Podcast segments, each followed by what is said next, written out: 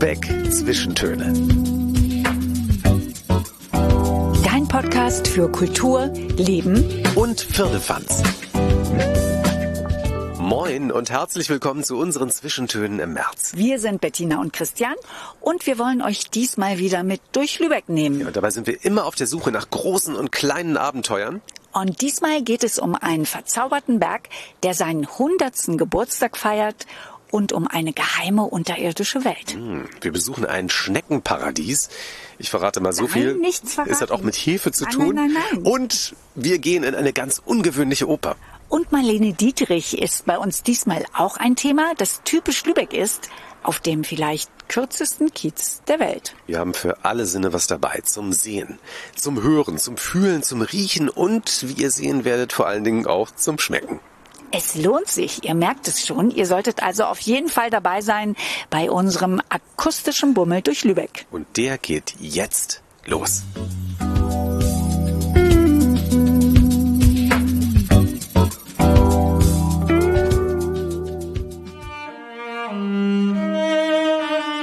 Und in unserem nächsten Abenteuer geht es um Musik. Ihr könnt sie im Hintergrund schon hören. Und es geht nicht einfach nur um Musik, sondern ganz genau gesagt geht es um Oper. Und der Oper waren wir ja schon mal, also ich jedenfalls bei verschiedenen Gelegenheiten, aber ich war noch nie in der Taschenoper, also überhaupt in einer Taschenoper. Und die findet ihr in Lübeck in der Königstraße 17. Taschenoper, da habe ich jetzt so eine Assoziation. Ich stelle mir vor, Oper für die Tasche zum Mitnehmen. Ich denke da irgendwie auch so ein bisschen an Taschenlampe. Was das jetzt Taschenlampe. Ich habe an Taschenbuch gedacht. Weißt du, es gibt ja die große, diese schweren, diese gebundenen Bücher, die man schlecht in die Tasche kriegt und dann äh, Taschenbuch so leichter. Irgendwie sowas habe ich gedacht. Und die Taschenoper kann man leicht in die Tasche einstecken. Ich denke, unsere Assoziationen, die stimmen nicht so richtig. Und das wollen wir jetzt mal klären. Ja, glücklicherweise sind wir nämlich auf eine Probe eingeladen in der Taschenoper und können gleich die Menschen fragen, die sich den Namen ausgedacht haben. Geprobt wird das Stück Wer bin ich? Grüne sind am besten, Rote sind am besten, Grüne in die Höhe. Grüne sind am besten, rote sind am besten, rote schnell nach unten. Grün, grün, grün, grün ist doch am schönsten. Rot, rot, rot, rot ist doch am schönsten. Grün, grün, grün, grün ist doch am schönsten. Rot, rot, rot, rot ist doch am schönsten. Schön ist auch das Rot da, Schön ist auch das Grün da. gibst du mir das Rote. Kriegst du auch das Grüne, Gibst du mir das Grüne, geb ich dir das Rote. Hurra! Sehr schön. Und wir stehen jetzt hier zusammen mit Margret Dürr, Taschenintendantin der Taschenoper und ausgebildete Opern- und Konzertsängerin und Julian Metzger. Er ist verantwortlich für die Musik und äh, die beiden sind sogar verheiratet und haben zusammen die Taschenoper gegründet. Moin, ihr beiden. Hallo. Wir haben uns ja überlegt, Margret, Julian, warum heißt es Taschenoper? Weil die Oper im übertragenen Sinn in die Tasche passt. Also bevor wir jetzt über alles weitere sprechen, klärt uns doch mal kurz über eure Namensgebung auf. Also ja, klar. Also es ist eine kleine Oper. Wir machen Oper ja nicht im großen, opulenten Rahmen. Wir haben keine 100 MusikerInnen, keine Riesenchor. Ähm, wir haben höchstens so um die zehn Mitwirkende. Auch manchmal, wie bei Wer bin ich, auch nur drei. Also es passt nicht in die Tasche, aber es ist eher klein. Taschenbücher passen ja auch nicht alle in die Tasche. Aber ich finde Taschenlampe auch eine gute Sache, weil damit ähm, wir wollen beleuchten, wir wollen Oper beleuchten, wir wollen ähm, ja und wir finden auch Oper leuchtet. Also insofern passt das auch sehr gut.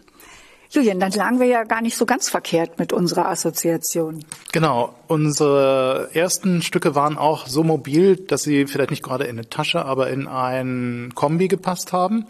Inzwischen haben wir ein eigenes Haus, ihr habt es schon gesagt, Königstraße 17. Wir fahren aber trotzdem auch immer noch rum. Das heißt, mobil ist die Taschenoper weiterhin. Und wenn wir sehr viele Taschen mitnehmen würden, würde sie ihrem Namen auch noch richtig Ehre machen. Also wie früher, das Fahren, die Künstler als fahrendes Volk. Achtung, Leute, die Opernleute kommen, äh, holt, die holt die Wäsche rein. es ging ja los 2005 mit diesem Projekt und wenn ich das richtig verstanden habe, war ja der Grundimpuls, das waren eure Kinder, oder? Also wir sind wegen unserer Kinder natürlich öfter mal in Opern für Kinder gegangen oder ja, genau, Musiktheater für Kinder.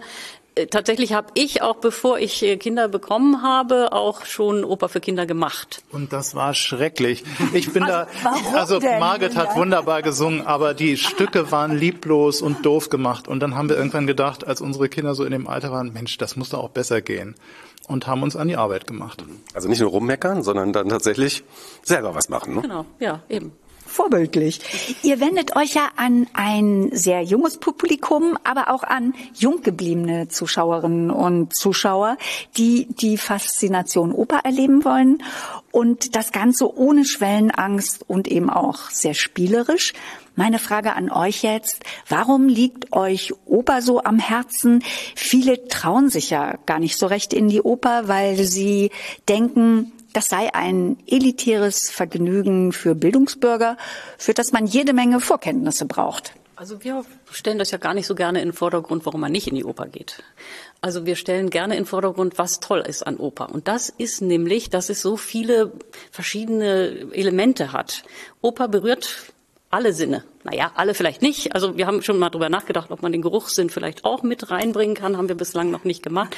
Eine Geruchsoper. Ja, ja genau. spannend. Also wir haben schon immer mal drüber nachgedacht. Dann kam Corona und dann war ja alles mit Aerosolen schwierig. Dann ist ein bisschen wieder in den Hintergrund geraten, aber eigentlich auch eine Idee. Aber ähm, jedenfalls Oper, da gibt es Theater, da gibt es Musik, da gibt es Licht, da gibt es äh, Kostüme, es gibt äh, Effekte, es gibt eben ganz viel. Und natürlich das Besondere an Oper ist, dass es eben Theater mit Musik ist, wo selbst gesungen wird, also nicht eingespielt wird, alles live ist in der Regel. Und das ist natürlich ein ganz besonderes Erlebnis. Und wir stellen auch immer wieder fest, wenn wir eben zum Beispiel für Kinder spielen, aber es ist bei Erwachsenen eigentlich auch dasselbe, diejenigen, die ähm, oft auch, also die sind sehr fasziniert davon, dass sie plötzlich so reingezogen werden in etwas. Das, man kann einfach, also wenn man zum Beispiel sagt, du bist böse, dann ist es du bist böse. Wenn man sagt, du bist böse, da hat man gleich noch eine ganz andere äh, ne, äh, Assoziation. So, mhm. ach, das ist aber ein seltsames Böse sein. Was ist denn das für ein Böse sein oder so? Da sind noch ganz andere Mittel, die man in der gleichen Zeit ausdrücken kann. Hat bei mir auch ganz anders gewirkt. Ich dachte gerade wirklich, ich bin böse. Was habe ich gemacht? Ja, also ich war. Aber was für eine tolle Stimme, Margit. Ja, großartig. Eure Produktionen laden ja auch zum Mitmachen ein. Also auch dadurch durchbrecht ihr ja schon so eine Barriere, die man normalerweise hat. Also die da oben auf der Bühne und wir hier unten im Publikum. Welche Mitmachelemente jetzt bei Kindern kommen denn besonders gut an bei euch? Also erstmal ist unser Theater ja klein. Es ist nicht wie ein großes Opernhaus. Man ist immer so nah dran, dass man fast schon drin ist. Und ähm, auch wenn man jetzt nicht unbedingt mitmachen will, hat man dadurch schon ein besonders intensives Erlebnis. Und ähm, klar, wir ähm, bitten manchmal die Kinder auf die Bühne, dass sie kleine Rollen übernehmen. Wir lassen eigentlich die ZuschauerInnen immer singen, egal ob sie alt oder jung sind. Manchmal können sie auch mittanzen und sich bewegen und uns Ratschläge geben, wie das Stück zu Ende gehen kann. Zum Beispiel bei der Entführung, die wir letztes Jahr gemacht haben, bestimmt das Publikum eigentlich, wie das Stück ausgeht. Das ist ja super, so ein interaktives Stück. Das finde ich klasse. Das entsteht dann praktisch in dem Moment. Super. Und ihr seid ja jetzt mitten in der Probe. Da wollen wir euch auch gar nicht weiter abhalten. Ihr seid gerade mit einem Stück beschäftigt, das heißt Wer bin ich? Es wird aufgeführt mit zwei Sängerinnen und einer Cellistin. Und die Cellistin, das ist Anna Reichwein. Das Stück beschäftigt sich mit den ersten Erfahrungen von Identität und Anderssein. Ja, und die Musik von Julian Metzger basiert auf barocken Kompositionsmustern im weitesten Sinne. Margret Dürr singt eine der Figuren. Eine Opernsängerin habe ich jetzt noch nie beim Einsingen gehört. Ähm, können wir da mal zuhören, wie das funktioniert? Singen ist ja eine sehr ganzheitliche Angelegenheit. Da braucht man den ganzen Körper zu. Deswegen fange ich damit an, dass ich solche Laute mache wie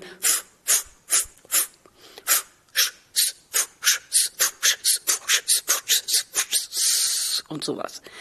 Und ähm, dann gehe ich so langsam in die Stimme, dann geht es mit Summen los, da muss man auch immer viel Luft mitnehmen. Also ja, das muss sich immer irgendwie gut anfühlen, ganz wichtig, überhaupt beim Singen. Also dann gehe ich so was.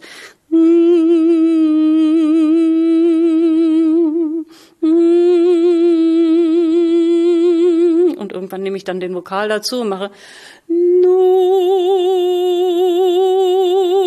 und irgendwann wird es dann halt mal ja, ja, ja, ja, ja oder ja. Das könnt ihr jetzt alle auch zu Hause mal probieren, wenn ihr was für die Stimme machen wollt. Also ich kann das auch noch weiterführen. Also dann kommen gerne solche Sachen, die, die, wo man einfach so ein bisschen ruft. Sowas. Ich mache auch manchmal, wenn ich in Schulen gehe, dann äh, so einsingen mit den Kindern. Da machen wir das natürlich ein bisschen anders, ein spielerisches Einsingen. Da geht es erstmal darum, so ein bisschen die Schultern zu lockern, zu drehen. Und dann gibt es eine Einsinggeschichte und die geht dann so, da ist eine Wasserrutsche, da gehen wir mal hoch. Ganz oben sehen wir Mama und da rufen wir, uh, uh, uh. da ist die Einsingenübung, ne? Und dann rutschen wir runter. Das finden die super, natürlich. Fantastisch. Ich, ich, ich finde es auch super. Ich sah das eben bildlich alles vor mir, Margret. Wie Kinder das so erleben, das ist, macht ja wahnsinnig viel Spaß, dann mitzumachen. Und man bekommt Lust auf Singen. Toll. Huhu, huhu, Haha. Nee, nicht haha. Du bist doch Huhu, Huhu. Du rufst, Bettina, du rufst deine Mutter, das hast du falsch verstanden. Hu, ja. Ah, so.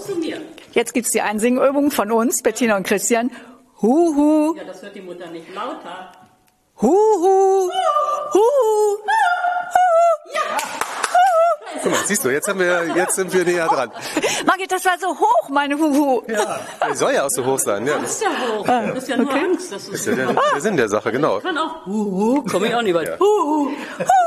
Also wenn ich das richtig verstanden habe, geht es darum, deine Komfortzone zu verlassen, Ja, Bettina. die habe ich eben sehr verlassen. Ja. Absolut. Ja, gar nicht. Also wenn ich dich höre zum Beispiel, ist die Komfortzone gar nicht da unten, wie du denkst, sondern doch eher weiter oben. Du weißt nur nicht, wo die ist. Wir müssen sie erst finden. Siehst du? Ich habe sie eben angetestet. Und was wir hier gerade erleben, das könnt ihr auch erleben. Es gibt nämlich eine öffentliche Probe von Wer bin ich am 8. März um 16 Uhr. Und die ist sogar kostenlos. Und dafür müsst ihr euch einfach nur anmelden. Entweder hier anrufen bei der Taschenoper oder auf der Website sich anmelden. Genau. Und Wer bin ich wird aufgeführt am 10. März, am 17. und 24. März. Und man kann die Taschenoper natürlich nicht nur im März erleben, sondern das ganze Jahr über mit unterschiedlichen Stücken. Und es gibt eben nicht nur Inszenierungen für Kinder und Jugendliche, sondern auch für Erwachsene. Und wenn ihr mit eurer Kita oder mit der Schule nicht zur Taschenoper kommen könnt, aus welchen Gründen auch immer, dann kommt die Taschenoper auch zu euch. Und ich glaube, wir haben die Website noch nicht gesagt. Alle Infos, wann, wo, wie was aufgeführt wird, das findet ihr auf der Website von taschenoper-luebeck.de. Wir hoffen noch weiter viele schöne Projekte, Inszenierungen von euch zu sehen und zu hören. Und zum Abschluss hören wir jetzt noch mal Musik aus der Probe, aus dem Stück Wer bin ich?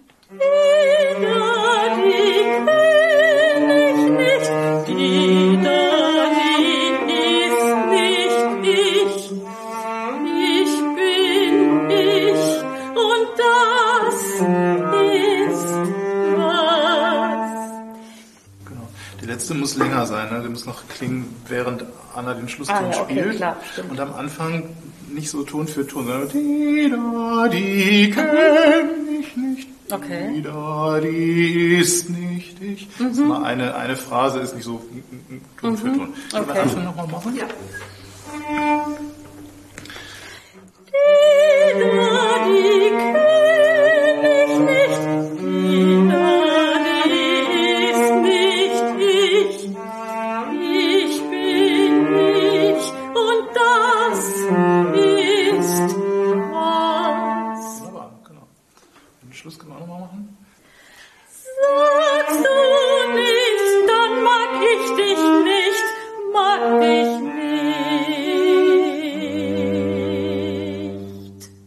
Ihr beiden, eine Frage habe ich jetzt nochmal, weil man trifft ja nicht so oft Ehepaare, die so eng zusammenarbeiten. Wir machen das ja auch. Wie läuft das denn bei euch? Seid ihr denn immer einer Meinung oder kriegt ihr euch auch mal so richtig in die Haare?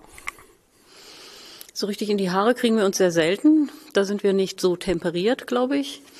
Also eigentlich arbeiten wir erstaunlich gut miteinander.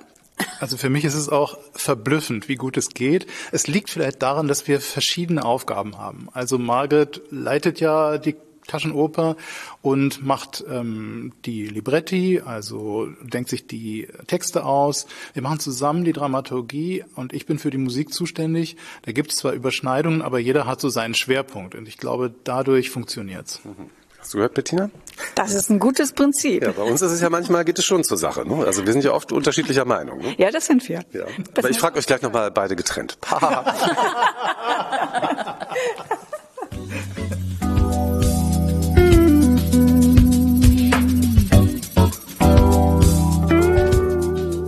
unglaublich, sogar im Lübecker Nachtleben kommt man an der Familie Mann nicht vorbei, in diesem Fall an Heinrich Mann und seinem Roman Professor Unrat. Auch in Lübeck gibt es nämlich einen Kiez, der liegt auf der Altstadtinsel, genauer gesagt im Nordwesten in der Clemensstraße. Und hier gehen gerade jüngere Lübeckerinnen und Lübecker gern zum Feiern hin. Und dahin gehen wir jetzt mal auf Spurensuche. Ja, das ist übrigens einer der kürzesten Kieze vielleicht der Welt, äh, obwohl ich kenne ja gar nicht alle. Aber er kommt mir sehr kurz vor, denn er ist insgesamt wahrscheinlich ungefähr 90 Meter lang. Ja, er ist zwar kurz, aber trotzdem hat er eine lange Tradition, wie vieles hier in Lübeck. Die Tradition geht nämlich zurück bis Anfang des 14. Jahrhunderts. Urkundlich erwähnt wurde die Clemensstraße erstmals 1318. Und Clemensstraße hieß sie, weil hier damals noch eine Kirche stand, die St. Clemenskirche. Ja, Mitte des 19. Jahrhunderts ging das in eine völlig andere Richtung. Da wurde die Clemensstraße nämlich Rotlichtviertel und eines der Bordelle aus der Clemensstraße inspirierte, und jetzt kommt's, Heinrich Mann und wurde als blauer Engel in seinem Roman Professor Unrat, der 1905 erschienen ist, ein Stück Weltliteratur. Und auch ein Stück Filmgeschichte, denn der Roman kam als Verfilmung 1930 mit dem Titel Der blaue Engel in die Kinos. Mit Emil Jannings in der Hauptrolle des Professor Unrat. Regie führte übrigens Josef von Sternberg können nicht alle nicht bleiben, weil ich nachts nicht mitmache. Was machen Sie nicht mit? Die anderen, Heraus mit der Wahrheit! Die anderen sitzen jede Nacht im blauen Engel mit Frauenzimmern. Wo? Im blauen Engel. Im blauen Engel? Und noch jemand wurde mit der Blaue Engel weltberühmt, eine noch relativ unbekannte Marlene Dietrich in der Rolle der legendären Nachtclubsängerin Lola Lola. Ich bin von Kopf bis Fuß auf Liebe eingestellt, denn das ist meine Welt und sonst gar nicht. Das ist, was soll ich machen, meine Natur. Ich kann halt lieben nur und sonst gar nicht. Kein Wunder, finde ich, dass Professor Unrat dieser Frau nicht widerstehen kann. Übrigens, das Original Bordell befand sich in der Clemensstraße 10 und wurde damals Weißer Engel oder Goldener Engel genannt. Warum heißt die eigentlich Lola Lola, frage ich mich gerade. Die hat gar keinen richtigen Nachnamen eigentlich, ne? Den kann man sich aber gut merken, Lola Lola. Als ob du Bettina Bettina heißt. Ja, oder Christian Christian. Hm, ja gut, vergisst man nie wieder. Heute befindet sich in der Clemensstraße Nummer 10 eine Bar und wie heißt sie wohl? Professor Unrat. Das passt ja ganz wunderbar. Und gleich nebenan in der Nummer 10 findet ihr eine weitere Bar, die Blauer Engel heißt. Mehr geht nicht. Moin, wir sind Bettina und Christian und wir würden gern von dir wissen, warum du hier gerne in der Clemensstraße feierst. Ja, also die Clemensstraße ist ja in Lübeck so fast schon das Kulturzentrum für Bars, für Studenten und für die, für die junge Gesellschaft als Universitätsstadt. Und ich als ehemaliger Schüler komme hier immer gerne wieder hin, um die Feiertage herum, wenn man seine Eltern besucht, um alte Schulfreunde und so wiederzusehen. Also es ist dafür sehr schön. Und wie beschreibst du so die Atmosphäre, wenn man hier ausgeht? Ja, auf den ersten Blick ein bisschen heruntergekommen, aber dann doch sehr, sehr harmonisch und sehr zuvorkommt, gerade in den verschiedenen Bars. Jeder hat einen anderen Flair von ganz günstig und für zwei Euro das Flaschenbier bis hin zum 12 Euro Cocktail. Und das Praktische ist ja, es ist ja so ein Mini-Kiez. Also man geht ja wirklich von Kneipe zu Kneipe, Bar zu Bar, also maximal vielleicht zehn Meter oder so, ne? Absolut, absolut. Und die Straße, also es hört ja auch nicht in der Clemensstraße auf. Meistens setzen sich die Leute ja auch gerne noch ans Wasser und haben da ihren Absacker oder sowas. Und auch die Anbindung mit öffentlichen Verkehrsmitteln und so ist eigentlich super. Ja, man kann ja hier direkt äh, aus äh, von der Clemensstraße kann man ja direkt runterblicken zur Trave, also von daher. Mhm. Und das Treibsand ist ja auch noch in der Nähe, ne? Ja, absolut. Und auch der Drehbrückenplatz ist super als neue Sache, die jetzt gebaut wurde von der Stadt. Auch ein schöner Spot, wo die Leute sich treffen können. Von da aus alles auf einem Fleck. Was war dein wildester Abend in der Clemensstraße? Äh, ich würde sagen, das Weihnachten, da war ich erst um halb fünf zu Hause. Also das war doch schon sehr äh, drüber.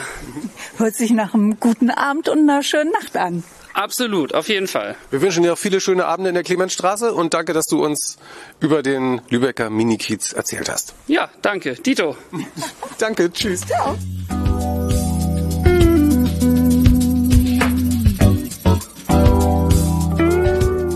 Bei uns im Podcast kommt ja auch immer mal wieder Kulinarik vor, wenn wir was ganz Besonderes für euch entdecken.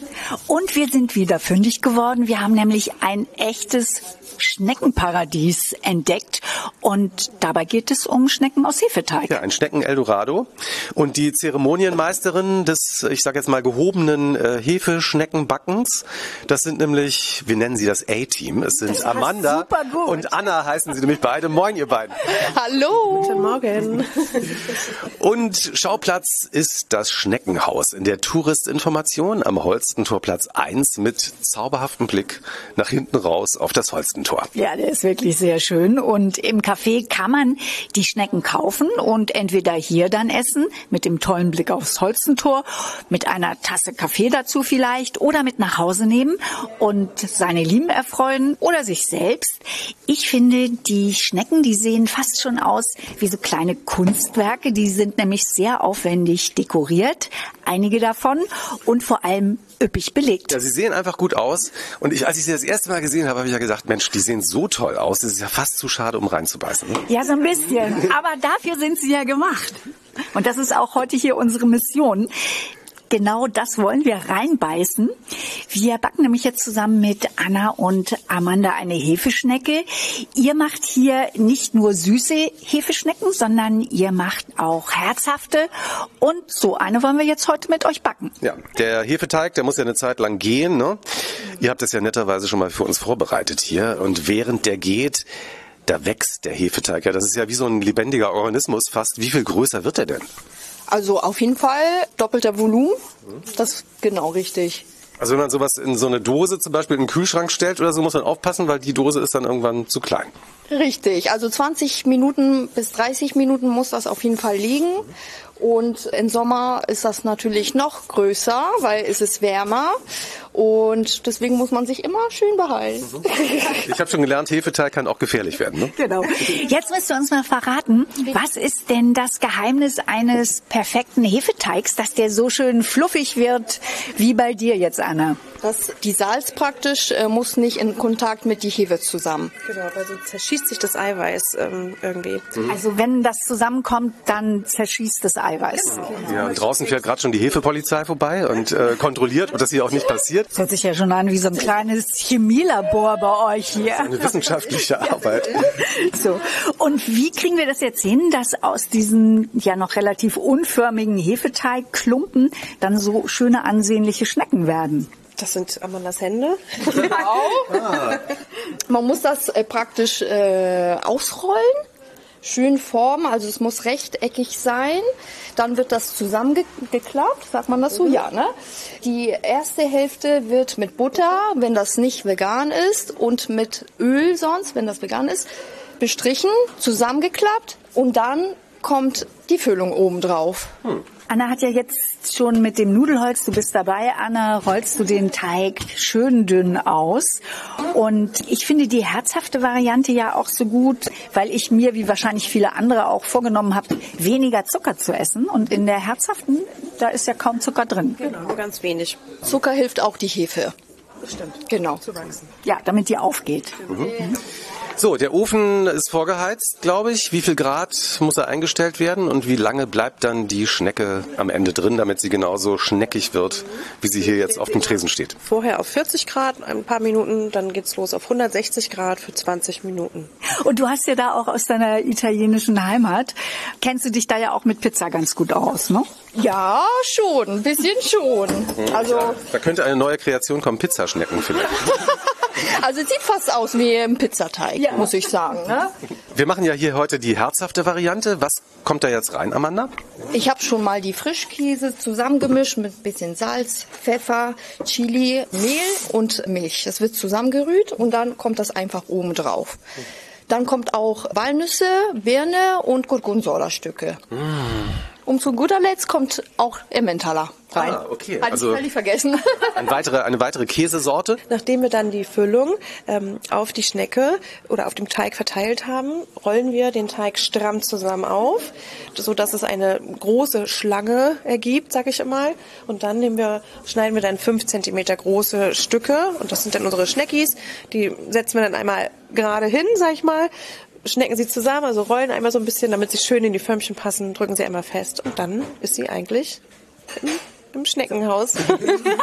In ihrem Schneckenhaus aus Metall. Wunderbar. Und jetzt wird der Teig in kleine Förmchen verteilt, kleine Runde. Und er wird dekoriert mit einer Walnuss. Die kommt in die Mitte des Teigs oben drauf. Anna, ich finde das sehr elegant, wie du diese Walnüsse da drauflegst. Vielen Dank. Man kann es oder man kann es nicht, ne? Ja, das liegt im Blut. Und da sitzt jeder Handgriff. Man merkt, ihr habt das schon ziemlich oft gemacht. Auf jeden Fall. Also täglich müssten wir eigentlich ähm, Teige herstellen. Jetzt ist es ein bisschen ruhiger, deswegen ein bis zwei Teige mal. Aber es kommt auch vor, dass wir vier Teige am Tag machen. Und dann Rambazamba. Dann muss es auch zackig gehen, ne? So, die sehen jetzt schon sehr lecker aus, bevor sie jetzt gleich in den Ofen gehen. Genau, und da werden sie dann gleich nämlich backen, während wir uns noch über andere wichtige Schneckenangelegenheiten hier unterhalten. Ich frage mich ja noch die ganze Zeit, wenn die Schnecken so in ihren Förmchen noch vor sich hinschlafen, wovon träumen die wohl? Hefeschnecken. Man weiß es nicht, ne? Von Hitze, Freiheit. Freiheit, richtig, wenn sie dann irgendwann raus dürfen aus der Förmchen und dann rein in die Glosche Mhm. zu den Schwestern und Brüdern. Ja, oder dass ich vielleicht gar nicht gegessen werde und noch bis Weihnachten weiterleben darf oder so. Zum Beispiel. Ich glaube, sie träumen davon, Menschen glücklich zu machen, wie ihnen das am besten gelingt. Hm. Das ist ja eine interessante Theorie. Aber wir werden es nie erfahren, glaube ich. Doch, sie machen mich ja jetzt gleich glücklich. Und welche herzhaften Varianten habt ihr noch im Angebot, Anna? Einmal Tomate Olive mit Pinienkern, die ist auch vegan. Und dann haben wir noch einmal die Bacon Cheese Schnecke. Hört sich auch toll an. Aber ihr habt ja nicht nur herzhafte Varianten, ihr habt ja auch eine Menge süßer. Was bietet ihr da denn an? Okay, dann haben wir einmal die Aprikosenstreuselschnecke, die Marzipanschnecke, ist auch gerade die Schnecke des Monats bei uns.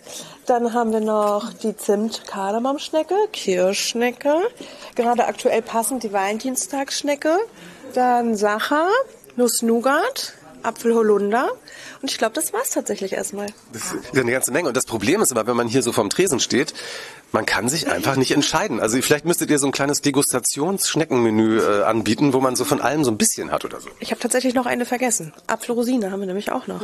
Klassisch. Ja. Auch nicht schlecht. Also, man hat hier die Qual der Wahl, ja förmlich. Ja, ist aber eine schöne Qual, ne? Also irgendwie letztendlich. Und hättet ihr es gewusst, es gibt tatsächlich einen Tag der Zimtschnecke und zwar wird der in Schweden jedes Jahr gefeiert am 4. Oktober und er heißt auf Schwedisch, jetzt lernt ihr noch was dazu, Kanel Bullenstark. Meinst du, du hast das richtig ausgesprochen? Ich weiß es nicht, ich habe in der Aussprachedatei habe ich das vorher ausprobiert. Dann sag's doch nochmal. Hörte sich so schön an. Kanel Bullenstark. Ne? Also die Schweden, die hier runterkommen, sind bestimmt ganz begeistert auch von euren Schnecken. Ne? Okay, dann werden wir uns da doch dem anschließen am 4. Oktober. Feiern wir einen großen Zimtschneckenfeiertag. Genau. Wir müssen noch dazu sagen, ihr seid ja oft ziemlich schnell ausverkauft. Das hat sich hier in Lübeck nämlich schon rumgesprochen, dass eure Schnecken sehr lecker sind. Bis wann muss ich denn hier sein, damit ich noch eine schöne Auswahl habe? Garantiert sagen wir immer zwischen 9 und 12 Uhr. Da haben wir immer noch was da. Und wenn man dann an dem Tag dann mal nichts abbekommen hat, dann keine Sorge, nächsten Morgen wird früh und frisch geschneckt. Und jetzt kommen wir zum Thema Schnecke interaktiv, denn es gibt jeden Monat eine Schnecke des Monats. Und da können die Schneckenfans nämlich mitwählen, welche das werden soll. Wie funktioniert das? Man findet euch ja auf Instagram unter Schneckenhaus-Luebeck. Und wir wissen ja jetzt noch nicht, welche Schnecke es im März wird.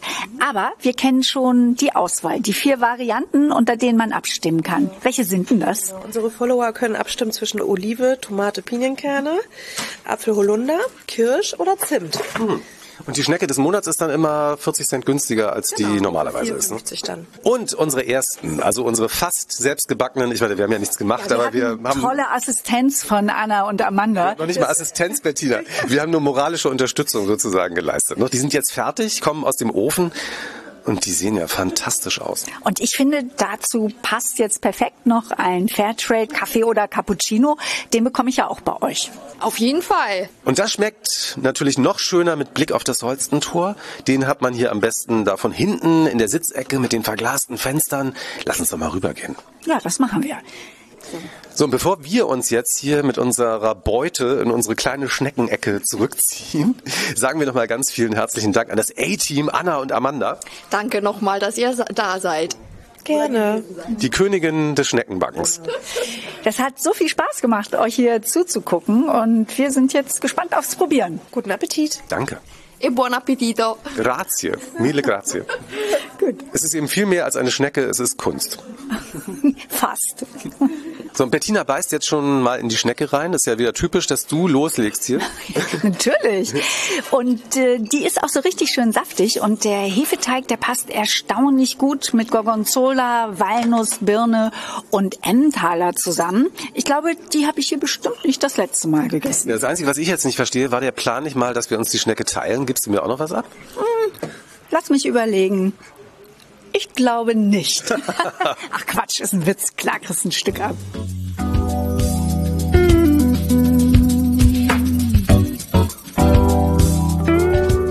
Wir feiern hier in Lübeck und nicht nur in Lübeck in diesem Jahr einen sehr runden Geburtstag. Der Zauberberg ist international wahrscheinlich der bekannteste Roman von Thomas Mann. Er erschien 1924 und dieses Jahr wird er 100 Jahre alt. Und deshalb finden hier in Lübeck über das ganze Jahr Veranstaltungen, Musikevents und Feiern statt, die mit dem Zauberberg zu tun haben. Ja, und der Höhepunkt wird die große Ausstellung Thomas Mann, der Zauberberg, Fiebertraum und Höhenrausch, ein sehr schöner Titel, wie ich übrigens finde, im September sein, aber auch schon in den Monaten davor und auch im März könnt ihr euch in Zauberbergstimmung bringen. Zum Beispiel am 20. März, da findet eine Vorlesungsreihe mehrerer Dozentinnen und Dozenten statt unter der Überschrift Magic Mountain, Visiten der Gegenwart.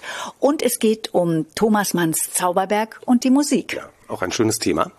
Und das Schöne daran, an dieser Veranstaltung ist auch, der Eintritt ist frei. Ihr müsst euch nicht einmal dafür anmelden und der Veranstaltungsort ist das Zentrum für kulturwissenschaftliche Forschung Lübeck in der Königstraße 42. Alle Infos zum Programm des Jubiläumsjahres findet ihr auf der Website derzauberberg.de und der Zauberberg in einem Wort geschrieben.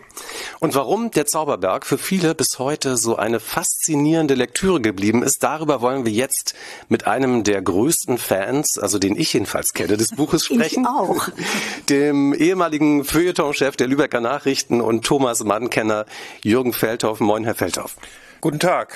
Herr Feldhoff, wann und wo haben Sie den Roman für sich entdeckt? Das ist mehr als 50 Jahre her. Da war ich ein junger Mann, stand kurz vorm Abitur und habe äh, durch Zufall ein Exemplar in die Hand gekriegt, habe angefangen zu lesen und nicht wieder aufgehört. Ne? Und seitdem begleitet mich dieser Roman durch mein Leben. Bevor wir jetzt weiter über den Zauberberg sprechen, dieses Buch hat ja mehr als 1000 Seiten. Ja, und Bettina versucht jetzt das Unmögliche, diese mehr als 1000 Seiten in wenige Sätze zusammenzufassen. Mal sehen, ob es mir so einigermaßen gelingt. Zentrale Figur ist Hans Kastorp, ein junger Ingenieur, der seinen kranken Cousin in einem Sanatorium in Davos in der Schweiz besucht. Eigentlich will er nur drei Wochen bleiben, doch die Zeit dort im Sanatorium scheint stillzustehen und Hans Kastorp versinkt in philosophischen Diskussionen und Gedankenexperimenten. Sieben Jahre vergehen, der Erste Weltkrieg bricht aus und Hans Kastorp findet sich auf dem Schlachtfeld wieder. Thomas Mann hat diesen unverwechselbaren Stil, der ja auch durchtränkt ist von großbürgerlicher Ironie, den vielleicht auch nicht jeder mag. Aber es gibt eben sehr viele Menschen, die genau das eben mögen. Herr Feldhoff, haben Sie ein Beispiel für uns aus dem Roman? Ja, das ist aus dem Kapitel Notwendiger Einkauf auf Seite 143, also noch relativ am Anfang. Tiefblau leuchtete der Himmel über den lanzenartigen Wipfeltrieben der Fichten, während die Ortschaft im Talgrunde grell in der Hitze schimmerte und das Geläut der Kühe, die umherwandelnd das kurze, erwärmte Mattengras der Lehnen rupften, heiter beschaulich die Lüfte erfüllte. Die Damen waren schon zum ersten Frühstück in zarten Waschblusen erschienen, einige sogar mit durchbrochenen Ärmeln, was nicht alle gleich gut gekleidet hatte. Sehr schön. Der Zauberberg ist ein Roman voller zeitloser und universeller Themen, komplex und vielschichtig, eine Lektüre voller Symbole. Herr Feldhoff, wie oft haben Sie das Buch gelesen? Also von vorne bis hinten bestimmt sieben oder acht Mal, eher häufiger und immer wieder einzelne Kapitel, wenn mich die Lust dazu überkam. Und das war häufig der Fall.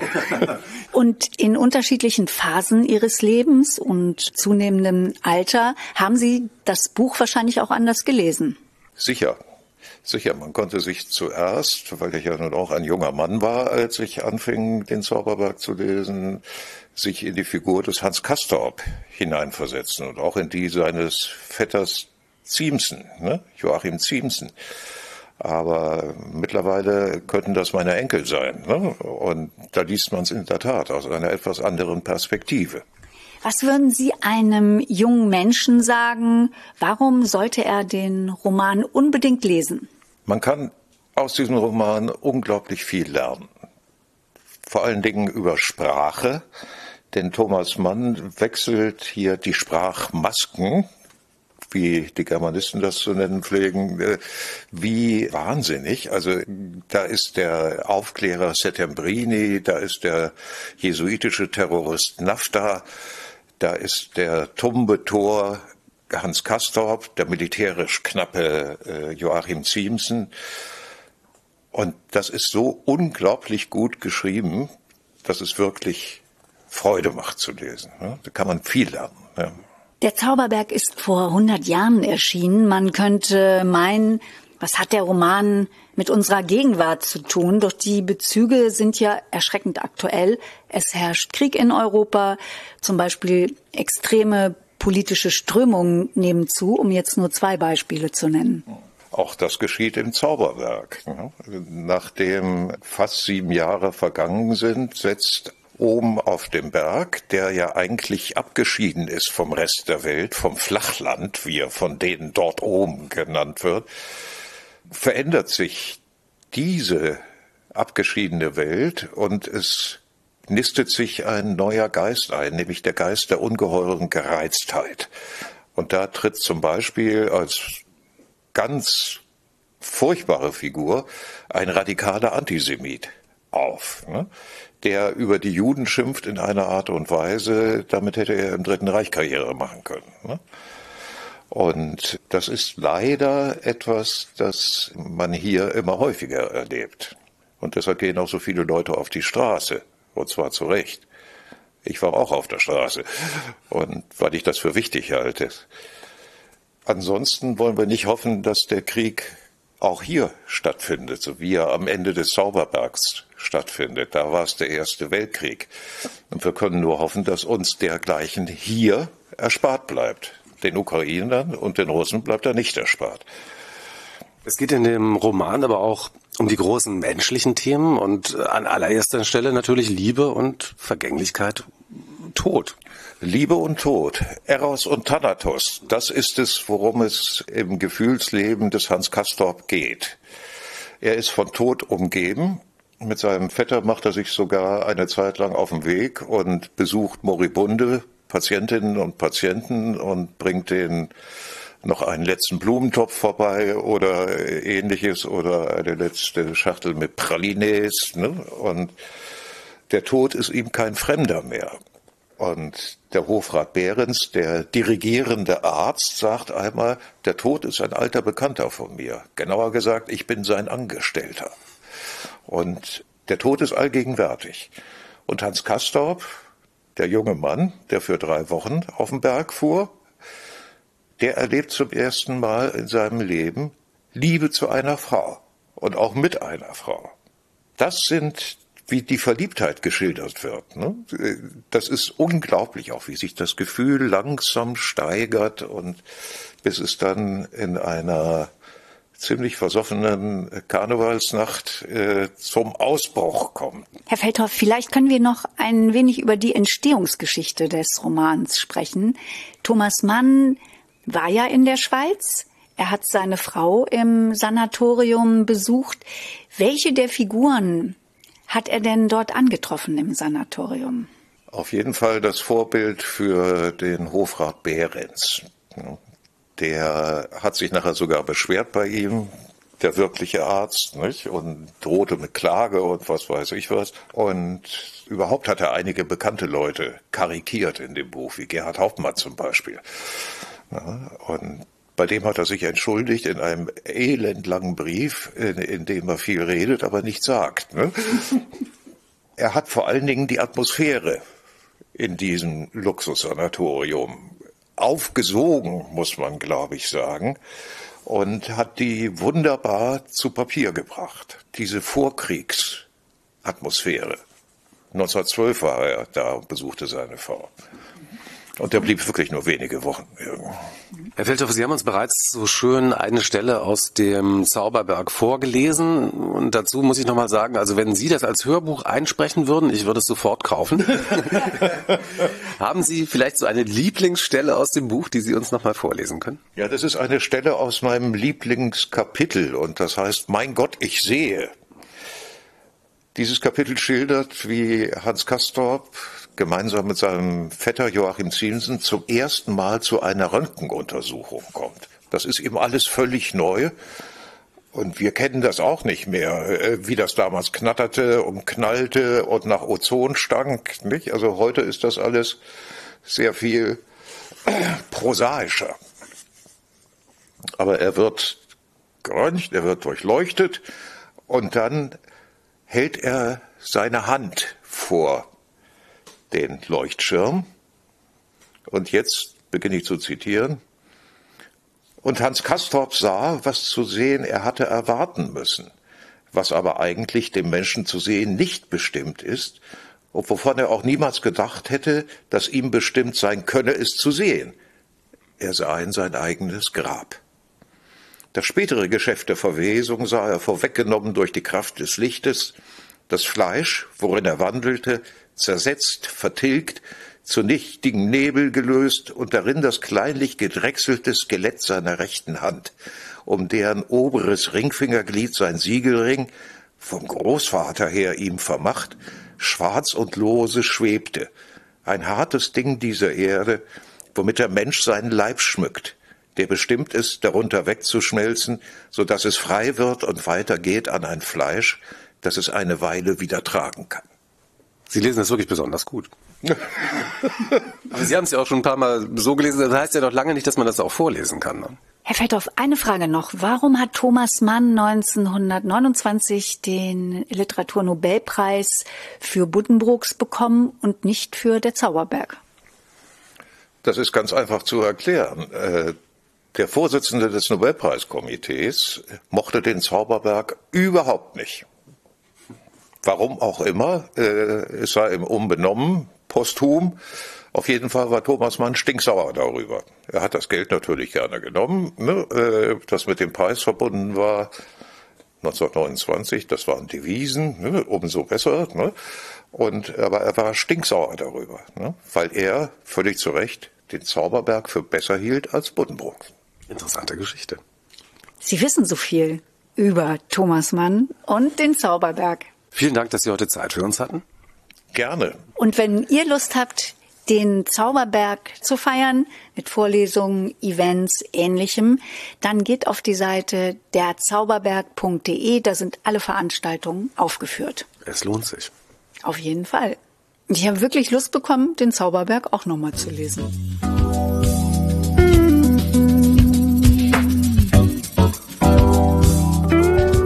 In unserer nächsten Geschichte geht es um eine fantastische Welt, von der wir eigentlich fast gar nichts wissen und auch um einen Stoff, über den wir fast gar nichts wissen. Ich sag mal so, ich fange mal ganz einfach an. Er ist transparent, er hat keinen Geschmack oder Geruch und ist außerdem farblos. Was könnte das sein, Bettina? Ja, spontan hätte ich jetzt auf Wodka getippt. Der hat ja auch fast einen neutralen Geschmack, aber eben nur fast. Ja, bei der klaren Flüssigkeit handelt es sich um eine anorganische Verbindung mit der chemischen Formel H2O. Und jetzt weißt du es, ne? Ja, dafür reichen meine chemischen Kenntnisse gerade noch aus. Es geht um Wasser. Ja, wir sprechen aber nicht allgemein über Wasser, sondern es geht bei diesem Thema um Grundwasser. Und das Ihr werdet es nicht glauben, ist eine ganz faszinierende Welt. Ich weiß zwar, dass Grundwasser eine wichtige Ressource ist, die für uns zum Leben unverzichtbar ist, so wie die Luft zum Atmen, aber das war's dann auch schon fast. Und da geht es mir wahrscheinlich so wie vielen von euch auch. Wie genau entsteht eigentlich Grundwasser und wie kann man es schützen? Ja, und wie kann man Grundwasser nachhaltig nutzen. Wenig bekannt ist auch, dass Grundwasser ein Lebensraum für Organismen ist, die sich über Jahrmillionen an diese lichtlose und nährstoffarme Umgebung angepasst haben. Und um all diese Themen geht es in einer neuen Sonderausstellung. Und die heißt Grundwasser lebt und ist im Museum für Natur und Umwelt zu sehen. Und da sind wir jetzt mitten in der Ausstellung zusammen mit der Leiterin des Museums, Frau Dr. Susanne Füting. Moin. Hallo, herzlich willkommen. Ja, Grundwasser lebt Ausrufungszeichen. Und es ist eine Ausstellung, die wir hier zeigen vom Senckenberg Museum für Naturkunde Görlitz. Und ja, es geht wirklich in die Tiefe und es ist etliches Überraschendes. Also man denkt, man weiß alles über Grundwasser, aber da ist viel Geheimnisvolles und viel Unbekanntes. Ja, wir haben ja sofort festgestellt, als wir uns mit dem Thema beschäftigt haben, dass wir eigentlich gar nichts über das Grundwasser wissen. Naja, und ganz wenig. Na, da tut sich wirklich eine völlig neue, geheimnisvolle Welt auf, direkt unter unseren Füßen. Also wir denken immer, Mensch, der Weltraum ist noch gar nicht richtig erforscht, aber vieles äh, von dem, was auf der Erde passiert, das wissen wir eben auch nicht. Wie können wir uns das überhaupt vorstellen, im Grundwasser zu leben? Weil es ist dunkel, es ist nährstoffarm. Wie können Tiere, wie können Organismen da überhaupt überleben?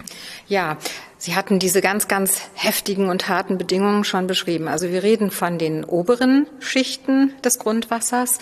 Das ist also zum Beispiel, das sind ein Kalkboden, Höhlen oder auch Sand und Kies und dazwischen ganz kleine Zwischenräume. Also viele von diesen Lebewesen, von denen wir reden, sind sehr klein. Manche kann man so gerade mit dem bloßen Auge erkennen, also bestimmte Krebse. Es gibt auch kleine Schnecken, die dort leben, bestimmte Sorten, also Arten von Asseln.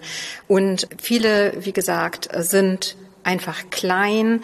Es gibt dort sehr wenig Nährstoffe, also man muss sehr, sehr lange auch ohne Nahrung auskommen mit winzigen Partikeln, die dort von der Oberfläche eingetragen werden oder von Bakterienrasen leben, die man langsam abweidet in der Tiefe. Das Grundwasser, das wird ja dann irgendwann zu unserem Leitungswasser. Wenn ich den Hahn öffne, mir ein Glas Wasser dann einschenke, Frau Dr. Fütting, von diesen Kleinstorganismen, was bleibt denn da eigentlich im Trinkwasser? Also äh, die trinkt man jetzt nicht mit, das wird ähm, gefiltert und man muss sich da auch nicht sorgen. Ganz wichtig ist, und das zeigt die Ausstellung, was für wichtige Jobs die verschiedenen Organismen im Grundwasser machen. Die sorgen nämlich tatsächlich dafür, dass es sauber ist. Wie machen die das denn? Also, dass es sauber bleibt, das Grundwasser? Zum Beispiel, das hatte ich gerade schon erwähnt, dass sie Bakterienrasen, die auf ähm, den Oberflächen von Sand- und Kiespartikeln wachsen, dass sie die dort abfressen. Und dadurch bleiben die ganzen Hohlräume frei und das verstopft sozusagen nicht. Und dadurch ist es letztendlich die Sauberkeit von dem Wasser gegeben. Das ist die wichtige Aufgabe dieser verschiedenen Lebensgemeinschaften im Grundwasser. Es ist wie so oft in der Wissenschaft oder überhaupt in der Natur, alles hat mit allem zu tun. Das lernen wir hier in der Ausstellung. Sie ist in verschiedene Bereiche gegliedert. In einem erfährt man, wie Grundwasser entsteht, wo es gespeichert wird oder wie alt Grundwasser auch sein kann. Wie alt kann Grundwasser ungefähr sein? Also was, ich habe da so gar keine Vorstellung. Also von 100 Jahren bis zu, wie weit geht das, Frau Dr. Fütting? Das Grundwasser kann mehrere Jahrhunderte alt sein, aber sogar Jahrtausende. Und man spricht dann von fossilem Grundwasser. Und das ist also in großer Tiefe wunderbares Wasser. Was mich zum Beispiel erstaunt hat, dass den Wasserkreislauf, den man ja kennt, vielleicht aus der Schule, ne, es regnet und ein Teil versickert, ein Teil verdunstet an der Oberfläche. Und das ist eben ein Kreislauf, der sich äh, lokal abspielt, aber auch global, dass das ganz lange dauert und dass das Grundwasser auch an diesem Wasserkreislauf teilnimmt. Nur in Zeiträumen eben, die wir uns immer ganz schwer nur vorstellen können. Das ist ja faszinierend. Leitungswasser kann ja dann, dass ich trinke, das kann ja durchaus sein, dass das mehrere tausend Jahre dann alt ist. Äh, ja, das kommt drauf an, woher. Das kann man ja beim Wasserwerk, bei den Stadtwerken mal erfragen, wo kommt jetzt mein Wasser her. Äh, vielfach, dass äh, besonders äh, das Wasser aus großen Tiefen kommt, das wird oft dann als Mineralwasser auch angeboten. Also ein Regentropfen von vor 10.000 Jahren, der vor 10.000 Jahren auf die Erde geregnet ist, könnte jetzt in unserem Mineralwasserglas sein. Ganz praktisch. Es gibt in der Ausstellung verschiedene interaktive Stationen und da könnt ihr mitmachen und spielerisch etwas lernen. Und wir gehen jetzt mal zu meiner Lieblingsstation und ich taufe sie jetzt mal U-Boot-Fahrt durch das Grundwasser. Wir haben uns jetzt hier in das U-Boot-Cockpit gesetzt. Frau Dr. Füting, haben Sie es schon mal gemacht, die Fahrt? Ja, na klar. Ich finde die Station auch super. Macht total viel Spaß. Ja, siehst schon, die Herausforderung ist, Frau Dr. Füting hat vorher heimlich geübt. Ja, so. Wir sitzen jetzt vor einem digitalen Screen, der nach innen gewölbt ist. Und vor uns gibt es ein Pult mit zwei Sticks, mit denen man ein imaginäres U-Boot lenken kann. Und das machen wir jetzt mal. Ja, es gibt hier einen Stick, der ist links, da fährt man, glaube ich, geradeaus und rückwärts. Ich nehme den rechten. Und der rechte, damit kann man äh, hoch und runter fahren. Und es oh, sieht, ich fahre schon gegen die Wand. Bettina ist gleich, hat einen Crash hier hingelegt. Es sieht ganz einfach aus, ist es aber gar nicht. So, jetzt fahren wir mal vorwärts. Und auf dieser U-Boot-Fahrt, wir fahren durch eine kleine Höhle. Jetzt sind wir ganz tief am Boden. Ja, und da kann man Tiere entdecken. Holst du das mal dicht daran? Ja, und wir haben schon das erste Tier entdeckt. Und zwar ist es gleich mein Lieblingstier. Na? Habe ich nämlich spontan beschlossen, es ist der Grottenolm. Ja, der sieht ganz durchsichtig aus, also eine eher schon weißlich. Dann hat er so korallenfarbene, ich glaube, es sind Kiemen, aber wir fragen mal die Expertin, Frau Dr. Füting, was äh, ist der Grottenolm? Sind es Kiemen und was kann der? Es sind Kiemen und er ist ganz fast durchscheinend. Er hat auch keine Augen, die braucht er da nicht. Die Kiemen erscheinen rot, weil sie ja äh, auch durchblutet sind. Schönes Tier. Hm, Finde ich auch. Wir müssen äh, noch dazu sagen, wir sind in einer Karsthöhle, in also einem kalkhaltigen Gestein mit vielen verschiedenen Abzweigungen. Man sieht schon, da geht es an verschiedenen Stellen tief in das Gestein hinein und da liegen auch kleinere Steine herum. Und was wichtig ist, wir sind geschrumpft.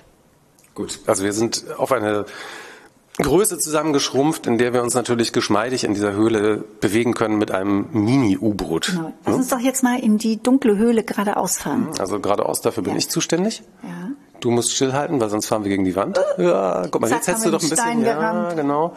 Oh, Zack. schon wieder. Das Gute ist, es ist nicht. also wenn das hier jetzt so ein Videospiel mit verschiedenen Leben wäre, hätten wir unsere fünf Leben, glaube ich, schon verbraucht. Ja. Aber jetzt rein in die Höhle, in den Eingang. Oh, warte mal. Was sind das jetzt für kleine Tierchen, die da im Wasser schwimmen? Die sehen aus so wie Mini-Schneebälle. Ganz schnell so durchs äh, Bild äh, wuseln, das sind die ähm, Ruderfußkrebse. Man sieht da so, so kleine Runde auf dem Gestein herumlaufen, das sind kleine Muschelkrebse. Vielleicht erwischen wir gleich auch einen nochmal aus der Nähe.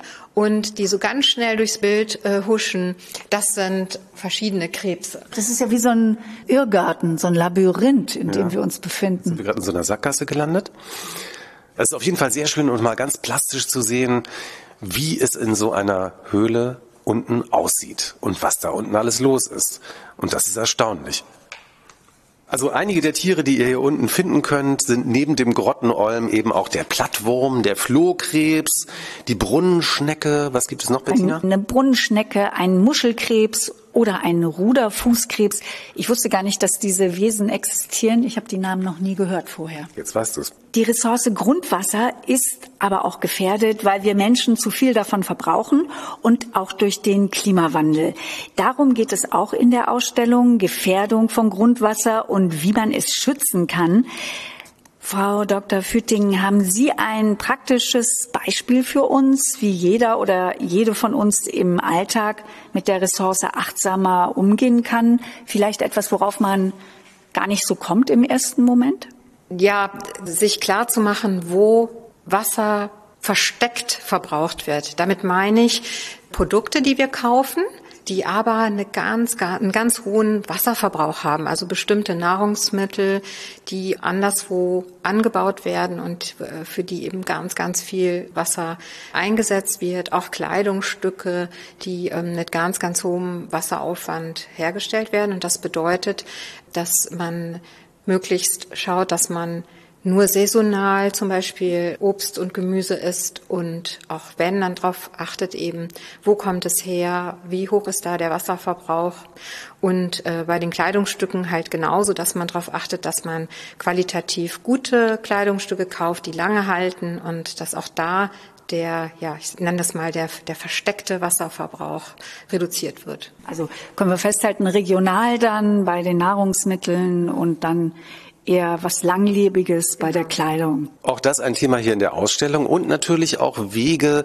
aus der Grundwasserkrise heraus. Da gibt es eine Abteilung eben, was wir alles machen können, um mit dem Grundwasser achtsamer umzugehen. Erstaunlich ist ja, zwei Drittel der Erde ist mit Wasser bedeckt. Der größte Teil des Wassers ist aber salzig.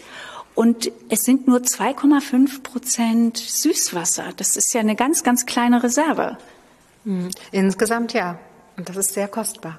Dafür gehen wir da aber gar nicht gut genug dann mit um. Bisher nicht, nee. Und das alles wird einem bewusst, wenn man die Ausstellung Grundwasser lebt mit Ausrufezeichen hier besucht. Und wem das Thema Grundwasser vielleicht manchmal zu abstrakt ist, der denkt so, ja, das ist ja einfach, es ist irgendwie Wasser, der sollte vielleicht an den Grottenolm denken, denn alles, was wir hier oben machen, schadet eventuell unserem neuen Lieblingstier, dem Grottenolm.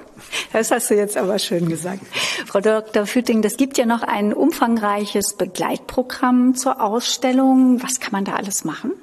Ja, man kann natürlich äh, Führungen buchen, Programme buchen und wir werden auch noch öffentlich bekannt machen Führungen, die man auch öffentlich wahrnehmen kann und bestimmt in der nächsten Zeit, die Ausstellung ist ja noch bis 1. September diesen Jahres zu sehen, auch noch der ein oder andere Vortrag. Und das alles findet ihr natürlich alle Infos zur Ausstellung auf der Seite des Museums für Natur und Umwelt. Ich habe heute eine Menge hier gelernt über Grundwasser. Ja, und ich habe eine völlig neue Welt kennengelernt, von der wir alle gar nichts wussten. Und sie befindet sich, Frau Dr. Füting, direkt unter unseren Füßen. Ja, nicht direkt, also ein bisschen tiefer schon, aber äh, genau. Ja.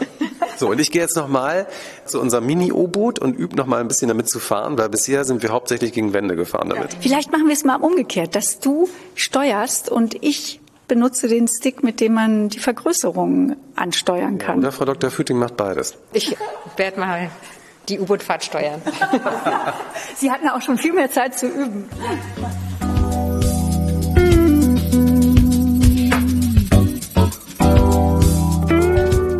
Das war Lübeck Zwischentöne im März. Was? Das war's schon wieder? Ja, die Zeit vergeht so schnell, wie im Flug, wenn man so viel Spaß hat. Ich hätte jetzt noch stundenlang weiterbummeln können. Ja, das kannst du aber wieder im April. Da sind wir ja wieder unterwegs und ihr seid dann hoffentlich auch wieder dabei. Und bis dahin, tschüss. Und bleibt neugierig.